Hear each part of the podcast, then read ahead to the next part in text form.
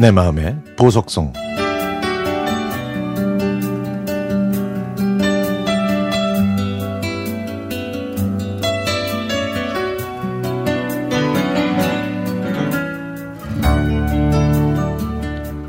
얼마 전에 큰딸한테 전화가 왔습니다.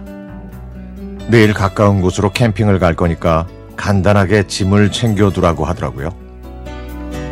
춥고 귀찮아서 안 가겠다고 했더니 딸은 그냥 못 이기는 척 따라오라고만 했습니다.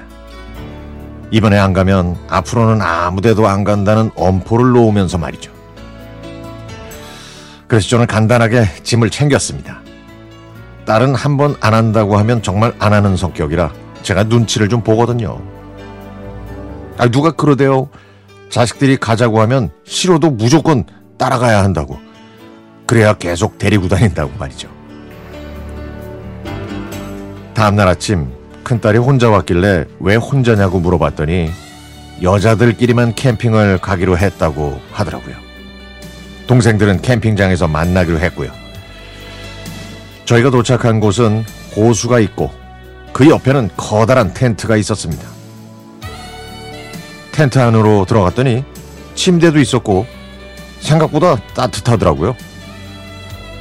가끔 가족 모임을 갖긴 했지만 이렇게 여자들끼리 모인 건 처음이라 뭔가 허전했습니다.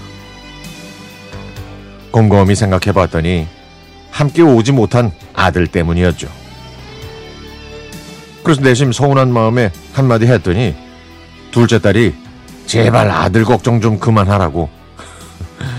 엄마를 챙기는 건 딸들인데 자기들도 잘 지내는지 안부 좀 물어봐 달라고 하더군요. 생각해보니까 아들은 먹고 살기 바빠서 명절에 잘 오지도 못하는데 사실 저를 챙겨주는 건 딸들이죠. 딸들이 아니면은 좋은 곳도 구경하기 힘들거든요. 아, 난생 처음 캠핑이라는 걸 했는데 모든 게 신기하고 좋았습니다. 아, 이렇게 좋은데 안 따라오고 집에만 있었으면 얼마나 억울했을까요? 사실 딸들이 집에 오면 그동안 살림하느라 고생했으니 친정에서 편하게 있다가 가라고. 제가 이리저리 움직였는데 오늘은 아무것도 하지 말고 그냥 쉬라는 딸들의 말에 못 이기는 척 편하게 차려주는 밥 먹고 좋은 구경했더니 정말 편하고 행복했습니다. 큰딸은 엄마가 이렇게 좋아하는데 그동안 우리끼리만 다닌 게 미안하다고 했죠. 그러면서 앞으로는 해마다 여자들만의 시간을 갖자고 했습니다. 모닥불을 피워놓고 차를 마시면서 엄마 덕분에 우리가 이렇게 잘 산다고 건강하게 오래오래 곁에 있어 달라는 딸들의 말에 저도 모르게 눈물이 났습니다. 딸과 아들, 어느 하나 귀하지 않은 자식이 없지만 딸들 덕분에 호강하고 새로운 경험을 하게 됐습니다.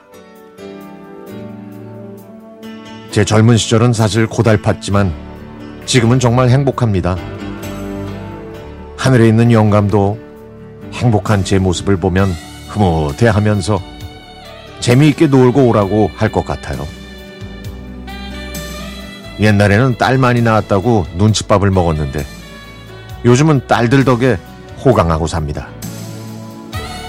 제 젊은 날의 삶이 많이 힘들었다고 했지만 사실 자식들이 쑥쑥 커가는 걸 보면 행복해서 힘든 줄도 모르고 살았죠. 내년엔 또 어디로 저를 데려갈지 벌써부터 기대가 됩니다. 든든한 큰딸 지수야, 고맙다.